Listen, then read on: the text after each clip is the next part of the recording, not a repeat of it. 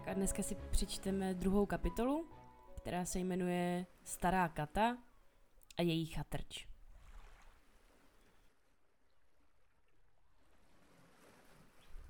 Branko cítil ještě chvíli teplé světlo lamp a pak se dveře s třeskem zavřely. Byla už tma. Zleva dopadalo na ulici světlo po uliční lampy a když zvedl hlavu, viděl nad sebou hvězdy. Dal se na cestu. Že má jít ke staré Katě? V duchu slyšel pletniče, jak to říká. Viděl stařinu jen jednou, a to docela zběžně. Její vytáhlá postava se z nenadání vynořila, podobna strašidlu, dole u přístavu, když šel Branko s maminkou na rybí trh. Anka se zastavila. Vidíš tam tu velkou ženu? Tu starou ženu. Branko přikývil. To je tvá babička. Branko vykulil oči. Uh, ta, co, ta, co vypadá tak černě a ošklivě? Anka ho k sobě přitiskla. Je taková. Lidé říkají, že je to čarodějnice. Uh, co je, co je to? Pohlédl chlapec na matku. To je taková osoba, která každému přeje všechno nejhorší. Nám, nám taky? Anka se zasmála, ale neznělo to tak veselé jako jiný. Nám zvlášť. A k té čarodějnici měl jít. Eď. Loudal se pomalu k nábřeží. Zde bylo víc světla. Všechny svítilny byly rozžaty a u vody se to lidmi jen hemžilo. Jako by sem vyrukovalo celé městečko. Několik dřevařských dělníků spolu ve skupince rozmlouvalo. U malých vináren se opírali o zeď námořníci a sedláci z vesnic jen tak postávali. Páda rybářů se proplétalo davem. Gymnasté promenovali sem a tam a několik děvčat se nahlas něčemu vyhňalo. Dělnice z tabákové továrny se procházely do sebe zavěšené a měšťané vycházeli z domu. Objevilo se také několik vojáků. V tom se ozval hevist lodní píšťaly. Přijížděl poštovní parník od Rieky. Spustili přístavní můstek a několik cestujících a dělníků si razilo cestu davem. První šel nějaký angličan v kostkované čepici. Potom dva Italové, které poznal každý podle toho, jak spolu hlasitě rozmlouvali. A poslední cestující byli nejspíš Němci. Dělníci byli oblečeni hodně chudě.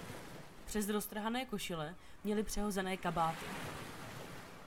Sedláků seděli na hlavách malé červené čepičky, z kterých po straně visely černé podlouhlé bambulky. Vrátní malých hotelů se vrhli vstříc cestujícím a vykřikovali. Hotel Adria! Hotel Zagreb! Hotel Nehaj! Branko zůstal stát. Znal vrátného z hotelu Zagreb s jeho bílými námořnickými kalhotami a modrým. Byl to výdeňák a jmenoval se Ringelnac a vypadal jako louska haček.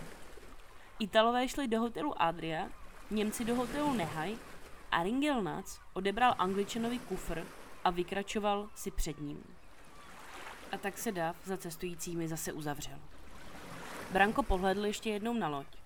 Stáhli tam už padací můstek a parníček si teď razil vodami cestu naproti k ostrovu Rábu. Branko se otočil doleva a šel za Ringelnacem. Na rybném náměstí skládaly dvě ženy stránky.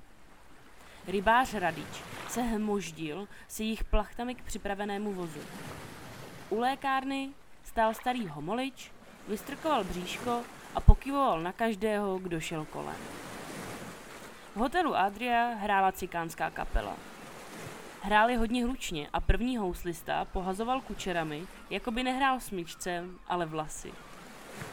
Lidí u vody přibývalo. Branko si všiml dvou dělnic z tabákové továrny, které byly také na hřbitově. V poledne ještě plakali, avšak teď měli tváře červené a vypadaly jako panenky. V bílém světle elektrických lamp svítily jejich narůžovělé nalíčené obličeje, jako by byly pokryty voskem. Čtyři námořníci chodili pomalu za nimi a škádlivě na ně pokřikovali a děvča, děvčata se nahlas a vesele smála, jako by se kdysi smávala Brankova mamka. Byl to také truhlář Pačič. V chatrné kazajce, tenký jako tyčka, seděl vedle svého pomocníka. Vybrali si stolek za zády hudebníků a pili každý skleničku červeného vína. Hned vedle hudebníků stál Begovič. Obličej mu z línce uniformy vykukoval jako rajské jablíčko. Begovič pošilhával na všechny strany a hledal oběť. Jakmile spozoroval nějakého chlapce, který sem nepatřil, namířil si to k němu a mával obuškem. Zasáhl každého, do koho se chtěl strefit, i když byl tak opilý jako dnes. Nutil také všechny, kteří tu jen tak postávali, aby pokračovali v chůzi. Tady si musí každý sednout nebo jít dál, komandoval a uhodil malého listu přes záda. Člověk se přece může zastavit, řekl rybář. Všude je boží zem. Když hraje hudba, tak ne. Begovič vydechoval výpary kořalky mladému rybáři přímo do snědé tváře. Když je muzika, patří celá ulice Hostinskému a muzikantům. Říkáš to proto, že ti dá hospodský zadarmo skleničku? Smál se Rista. Kdyby jen jednou, zakrákal hubatý švec, který seděl za pačičem. Co tu sedím, nalil mu jich Markulin aspoň už půl tuctu. Branko se také zastavil a Begovič ho hned vyslídil. Nechal rybáře stát a vrhl se na chlapce. Co tu děláš? Ptal se a Branko ucítil pendrek na zádech. Jdu k babičce, odpověděl Branko a chtěl jít dál. Begovič, který ho popadl za rameno, stále ho ještě držel. My už se dnes, myslím, někde viděli, řekl a z očí mu sršely blesky. Přemýšlel. Už vím, už vím, to by dneska pochovali mámu. Begovičovi zapadla očka zase do skuliny. No tak svídí. Za to ti zítra nenařežu. Četník strčil do chlapce a smíkal jim do nejbližší uličky. Tudy šel dnes v poledne průvod s rakví. Brozovič vykukoval i teď ze svého krámku, jako liška z doupěte, a Čerčin postavil před dveři lavici a položil si na ní čepičku vedle sebe. Jeho odulý pekařský obličej, bílý jako stěna, vypadal v šeru ještě bělejší. Také majitel zelenářství seděl před svým domem a několik sousedů stálo kolem něho. Hovořili spolu něco žertovně, pokřikovali na dělnice z tabákové továrny, na vojáky i námořníky. Ti, kterým posměšky platili, nezůstali odpovědi dlužní. Jakmile umlkla hudba, začala zpívat děvčata. Také někteří mládenci se přidali. Všichni byli veselí, jen Branko se plížil kolem, jako pes bez pána. Od kostela přicházel velebný pan Lasinovič. Odložil už ornat a měl teď černý kabát a černý klobouk se širokou obrubou. Vedle něho kráčel doktor Skalec a žvíkal Kandis. Branko ho málem nepoznal, protože doktor si nesl nějaké desky, které mu téměř zakrývaly bílou vestu. Několik brankových přátel poskakovalo za doktorem a za farářem a ani přítomnost velebného pána jim nezabránila ve zpěvu. Náš pan doktor, to je třída, vestu bílou má jak křída, klobouk ten má kulatý, nemocným se vyplatí, chromí mohou zase skákat, němí mohou zase kvákat, jenom ze zdravých má strach, chce je vidět na marách. Branko se proti své vůli zasmál. Před čtyřmi dny zpíval ještě s chlapci tuhle písničku. Naučili se ji od hrbatého ševce, který ji vymyslel z pomsty, protože mu zemřela žena, ačkoliv ji léčil doktor Skalec. Branko se chtěl přidat ke kamarádům, ale ti zmlkli, když ho spatřili a plaše, po očku, se na něho dívali. To už vidí, že mi umřela maminka. Myslel si Branko. A trochu se mě bojí. No nevadí, stejně musím k babičce. A zabočil zase doprava. Z hotelu Záhřeb vynesli na ulici klavír. Jakýsi mládenec hrál na housle a nějaká dívka ho doprovázela. Hosté seděli u stolku kolem hudebníků. Nebyli to ale prostí lidé jako hotelu Adria. Tohle byli lepší lidé ze Seny. U prvního stolu seděl doktor Ivikovič, starosta městečka. Byl to vytáhlý muž s velkými brýlemi v dlouhém bledém obličeji prodlouženém ještě špičatou bratkou. Proti němu trůnil doktor Kukulič, objemný chlapík s velkou pleší, neforemný jako nafouklá žába. Byl to ředitel rybářských závodů v Sení. U dalšího stolu seděl bohatý karaman, pak tlustý mlinář Daninič s kvičivým hlasem a pánovitý okresní lesník Smoljan, kterému někteří pro jeho přísnost přezdívali zlý a jiný pro jeho úzkou tvář s pevnými rysy krásný Smoljan. Ostatní stoly obsadili důstojníci, úředníci z tabákové továrny a několik letních hostů. Všechny stoly byly prostřeny. Vonilo to pečenými jehněčími kotletami a Branko dychtivě vtáhl kořeninou vůni. Měl hlad, ale jemu přece nikdo nic nedá. Také zde se tlačili lidé jako silná zeď. Řemeslníci se svými ženami a dcerami nakukovali přes vysoké jasmínové keře, které stály v černých podstavcích mezi stoly.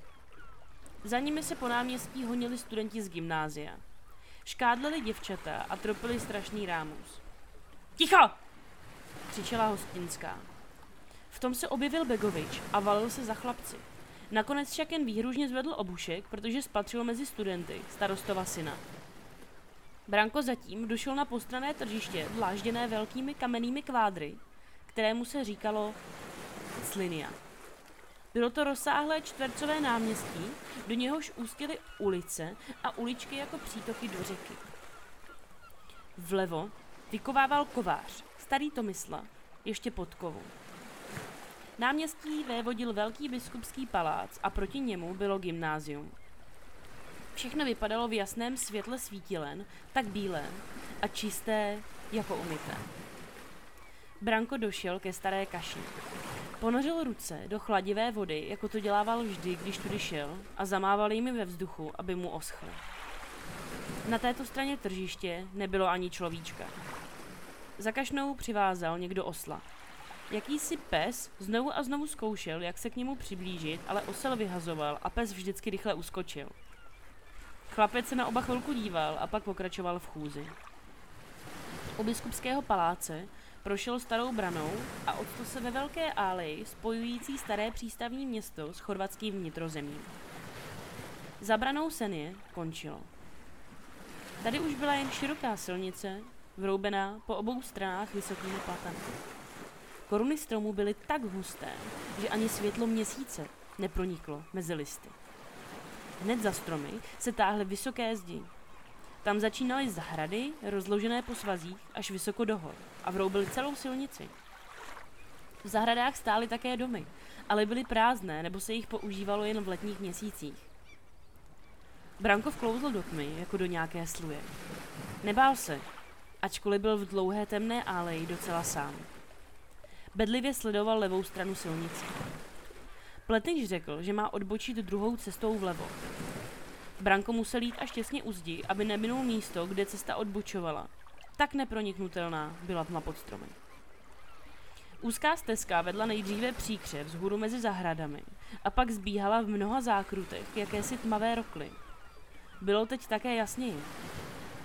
Branko spatřil několik kamenů, které ležely napříč přes cestu. Trochu jalovcového křoví, vysoký keř kručínky, dvě olivy a několik velkých fíkovníků.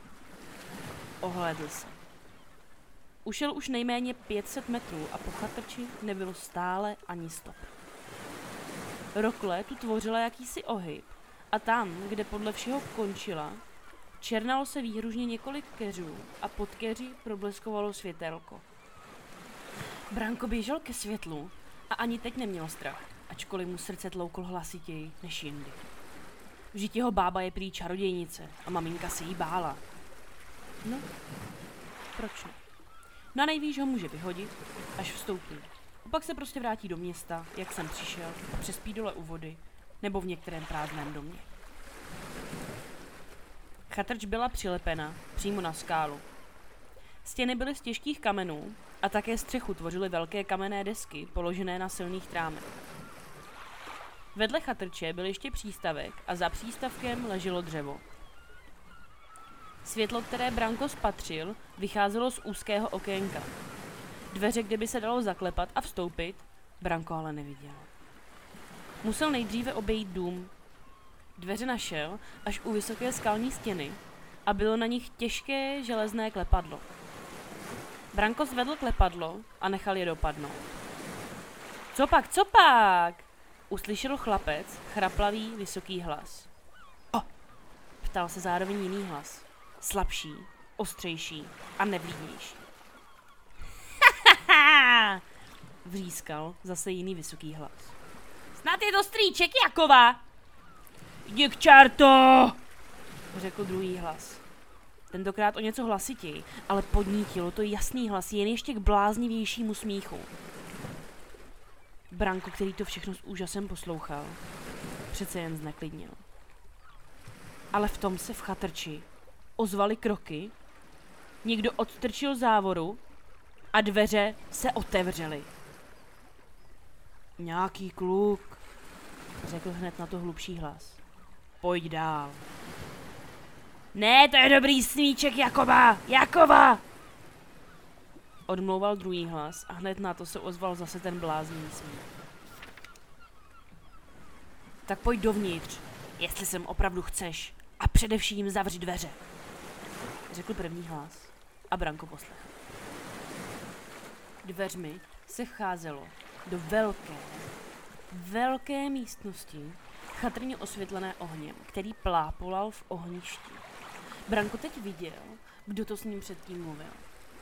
Byla to stará Kata, jeho babička. V záři ohně se rýsovala nejprve jen její dlouhá vyzáblá postava. Pak přistoupila k ohništi a Branko spatřil i její tvář. Stará Kata opravdu vypadala jako čarodějnice. Obličej měla tenký jako čáru. Kůže jí vysela v zájebech po obou stranách až po bradu a špičatý nos trčel jako šíp mezi velkýma, zarudlýma, blízkavýma očima. Branko ještě nikdy neviděl tak strašně velký nos. Kata měla obličej zahalený do kusu černé látky. Pod ním čouhaly žluté a bílé pramínky dlouhých vlasů. Také její vychrtlé tělo bylo obaleno černými hadry. Z nich trčely hubené kostnaté ruce se stejně hubenými kostnatými prsty, svírajícími jako drápy pevnou silnou hůl, o kterou se stařena opírala. Než se mohl Brankov zpamatovat z leknutí, ozval se znovu druhý hlas. Jistě, jistě je to dobrý strýček Jakova. Strýček Jakova. A hned na to se zase kdo si zasmál. Hlas zněl v místnosti ještě pronikavěji a hlučněji než před dveřmi a Branko by už byl nejraději utekl. Tak ho smích mrazil až do morku kostí. Budeš konečně stíchat, ty bestie mizerná! Vykřikla stařena, uchopila pevně hůl a rozmáchla se někam nahoru. Branko sledoval směr, kterým hůl mířila a zjistil, že hlas nepochází vůbec od člověka, ale od tlustého, načepířeného papouška, který seděl na bydle nad ohništěm. Papoušek uhnul před stařeninou holí a chechtal se ještě hlasitěji. Branko si ptáka udíveně prohlížel a v tom ho stařena nepříliš šetrně klepla holí do ramene a zabručila. Řekneš mi konečně, proč jsem přišel? Chlapec sebral všechnu odvahu a vykoktal. Já... Já jsem Branko. Už jsi něco takového slyšel, Koko? Obrátila se stařena k papouškovi. Přijde si sem a řekne, že se jmenuje Branko. V Seny je takových branků na stovky. Chlapec se odvážil o krok blíž. Já, já jsem Ančin Branko. Ančin, Ančin. Stařina tučila holí mezi prsty. Anek, znám taky aspoň tu cet. Můj, můj otec je Milan, pokračoval Branko statečně. A vy jste moje babička. Stařina, která se usadila do velké židle vedle ohniště, teď zase vstala. Tak Milanův syn, podívala se na papouška. Tak si měl ty potvůrko přece pravdu. Jak čichá příbuzenskou krev. A zase se dala do smíchu. Papoušek, jak se zdálo, rozuměl tomu, co stařena řekla.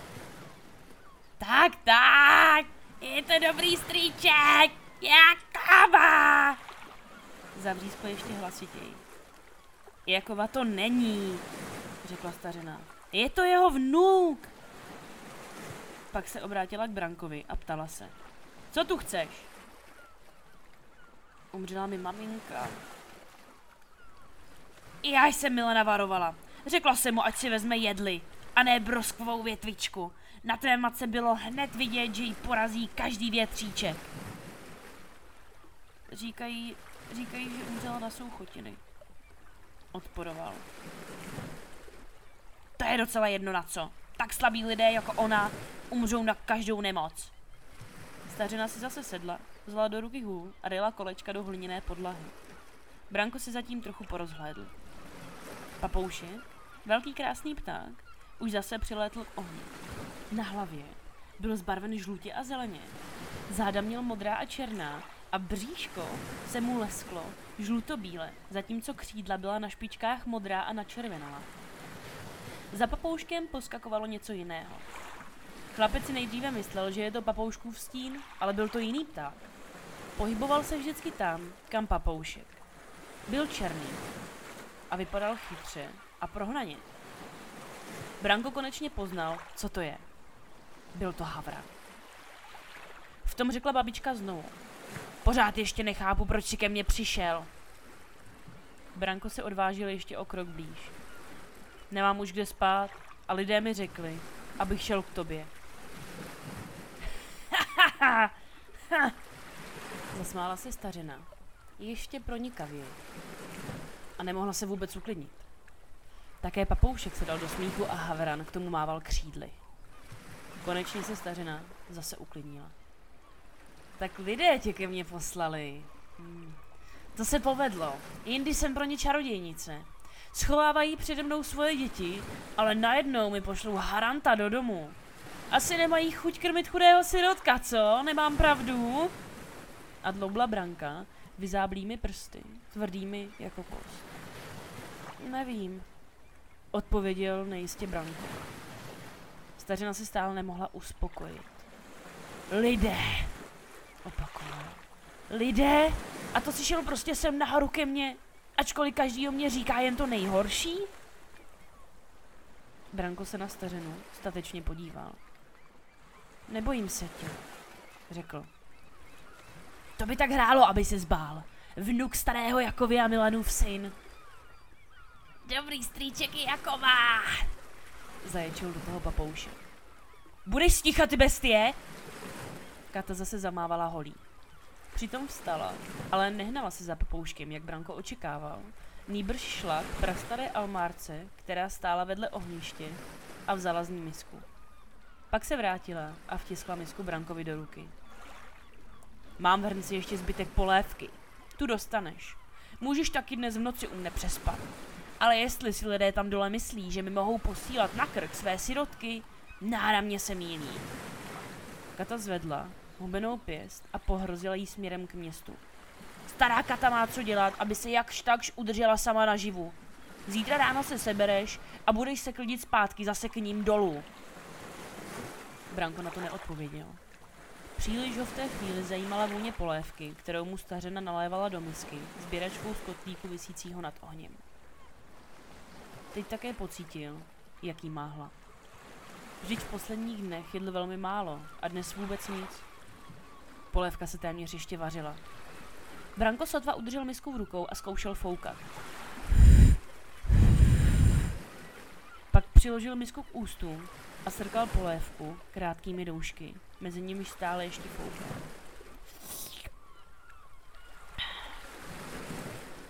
Stařena se zatím posadila za svedle ohni, hleděla upřeně do něho a potřásla zašpičatělou hlavou a opakovala. lidé, lidé, lidé. Dokonce i papoušek zmlkl a také velký havran za ním se utěšil pojedou, se velký pták zase ozval. Dej si pozor, Jakovo, dej si pozor, můj dobrý strýčku Jakovo. Branko zvedl vylekaně hlavu. V tom okamžiku mu skočil s hlasitým zamňoukáním na rameno velký kocour a strčil do misky. Miska se zakutálela a kocour skočil za ní. Obrovské zvíře černé jako smůla, obrátilo misku tak, že se zase postavila a dychtivě vylizovalo zbytek polévky. Branko se nemohl vzpamatovat a koukal s otevřenou pusou na velké zvíře. Také stařina spozornila. Ukradl ti moro polévku? Ty černý čerté! Popadla jeden ze svých těžkých dřeváků a hodila ji po kocourovi, který zavrčil a dal se na ústup. Pak si přitáhla holý misku a naplnila ji po druhé. Teď už si ale dej pozor, řekla. Branko poděkoval a vypil také druhou misku. Přitom nepřestával po očku pokukovat po černém zvířeti, které si sedlo nad ohniště a upřemně pozoroval chlapce svýma velkýma očima. V nich se míhal odlesk ohně jako dvě svíčky. Rošťáku, rošťáku. Huboval na kocoura papoušek, ale ten si z toho nic nedělal a po chvíli šel do konce znovu k chlapci. Tentokrát předl, pošilhával po Brankovi a ježil hřbet. Branko měl ještě stále respekt před velkým zvířetem, ale když teď ucítil měkké, hedvábné chlupy na kolenou, sklonil se k němu a pohladil ho. Černá srst praskala a svítila, jako by byla nabita střelným prachem. A kocour tředl ještě silněji. Branka to tak dojalo, že mu přistrčil misku, ačkoliv měl sám ještě hlad. Sotva se však zvíře nad miskou sklonilo, přibyla mu společnost. Byly to dvě černé slepice a Branko nechápal, kde se tak najednou vzali. Pokoušeli se také ulovit trochu pozornosti a polévky. Kocour na ní začal prskat, ale slepice neustoupily. Rámus vzbudil stařeninu pozornost. Co pak se to děje? křičela chraptivě. Je snad už ráno, že jste tak čilé, vy čelátko jedna. Klíďte se do svého kousta. Sice vás tam vypráskám. A odklopla nejdříve jednu a pak i druhou slepici. Slepice se skutečně uchýlily na bydlo nad dřevěným špalkem. Ještě několikrát rozčíleně zakvokali, pak schovali hlavu pod křídlo a pokoušeli se pokračovat v spánku. Branko pohledl na stařenu. Máte ještě víc zvířat, babičko? Ne, to je všechno. Papoušek Koko, kocour Moro a obě slepice. A neříkej mi babičko, nemám to ráda. Vždyť jste ale moje babička. Já jsem stará kata a chci, aby se mi tak říkalo. Chceš-li mít mermomocí babičku, najdi si nějakou v sený. Krákal zase papoušek. A co by tomu řekl dobrý strýček, strýček jako má? Budeš stíchat ty bestie! Stařina se opravdu zlobila a ohnala se zaťatou pěstí po papouškovi. Byl to váš muž? Tázal se Branko zvědavě. Stařina se zasmála. Ano, můj muž. Byl to právě takový ubohý šumář jako tvůj táta. Nikdy nebyl doma a jediný, co jsem po něm podědila, je tenhle papoušek a moro. Můj tatínek není žádný ubohý šumář, řekl Branko pišně. Je to nejlepší houslista v Seni. Stařina vstala a přiblížila se k Brankovi. A co dál? Ha! Máš snad jedny celé kalhoty nebo čepici na hlavu? Nebo plný žaludek jako děti všech pořádných dělníků v Seni? Nic nemáš. Jsi hladový chudák a nemáš ani někoho, kdo by ti dal trochu teplé polévky a lidé tě posílají za starou katou, aby tě nakrmila. Ha, a tenhle pán z Nemanic si ještě zamane, že jeho táta není takový ubohý šumař jako jeho dědeček. Ještě ubožejší je. Starý Jaková nikdy nenechal tvého tátu běhat tak, jako tvůj táta nechává běhat tebe. Branko ustoupil o několik kroků, ale sebral přece jenom dost odvahy k otázce. Žije ještě dědeče? To nevím. Zrovna tak, jako nevím, jestli žije tvůj otec. Ale teď mlč, už jsme toho napovídali dost. Raději pojď, musíš spát. Stařena při řeči přiložila na oheň smrkové poleno, které jasně vzplanulo. Přišla místností, kde se od hořícího polena poněkud vyjasnilo. Kromě spících slepic, havrana a papouška to nebylo už nic pozoruhodného. Vlevo od ohniště byl ještě dřevěný stůl, nad kterým vyselo několik hrnců a pánví. Těch pár kusů nábytku, ohniště rozvyklaná skříň a dřevěný špalek bylo celé zařízení. Stařena strčila do dveří, které vedly do kůlny. Zde můžeš spát a říkám ti, ještě jednou, zítra půjdeš zpátky do města. Odsunula závoru. Tudy můžeš ráno odejít. Zase ji za sebou zavři, nebo za tebou pošlu všechny čarty. Ještě jsem nikdy nic neukradl, řekl Branko a sedl si na slámu, která se tu všude válela. Ta se ještě naučíš, řekla stařena nahlas. Kdo má hlad, ten krade. Pak se zase odšourala zpět. Za okamžik Branko slyšel, jak se v zámku otáčí klíč a stařena dopadla opět na židli. Chlapec, který byl pořádně ospalý, se stočil na slámě do klubíčka a pokoušel se spát. Trvalo ale dlouho, než dokázal usnout. Stále nové obrazy mu vystupovaly před očima. Papoušek, havran. Jak zábavný byl kocour i slepice. I babička. Čarodějnice nejsou opravdu tak zlé, jak lidé říkají. Také pohřeb a matka mu vytanuli před očima, ale hned zase zmizeli za papouškem a mňoukajícím kocourem. Muselo být ještě velmi brzo, když se probudil. Něco mu lezlo přes obličej. Branko otevřel oči. Byl to černý kocour. Tiše předl, naježil hřbet, pak zívl a ukázal zuby. "Mm, Ty jsi tu taky spal? Ptal se Branko. Kocour mňoukl hlasitěji a třel se Brankovi o nohy. Máš hlad, viď? Já taky. Už chtěl vstát a jít vedle k babičce. V tom si vzpomněl, že mu řekla, aby hned jak se probudí, táhl k čertu. Branko se zamyšleně puškrábal na hlavě. Neměl tak velký hlad, aby proto klepal na babičku.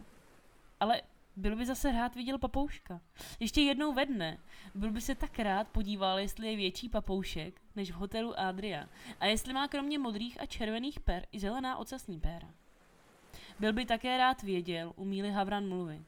A byl by ovšem rád viděl ještě jednou babičku. V tom jí slyšel přecházet. Šourala se sem a tam a také papoušek byl již vzhůru, ale nemluvil, jenom krákal. Branko si dodal odvahy, šel ke dveřím, zaklepal a zavolal. Babičko! Šouravé kroky se přiblížily. To ještě nejsi pryč, ty, čertovo kvítko. Dokdy se chceš válet u mne na slámě? Mám vzít na tebe hula vypráskat tě? Chci... Chtěl bych se jen podívat na papouška. Prosil Branko. Stará hubovala hlasitěji.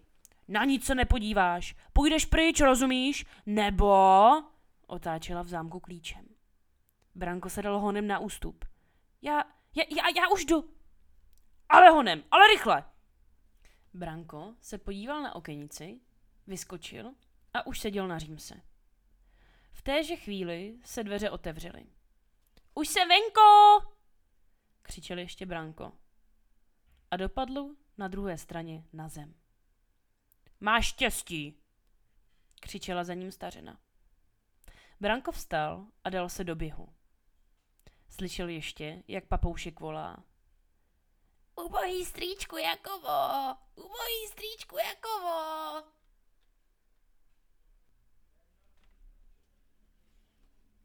Tak.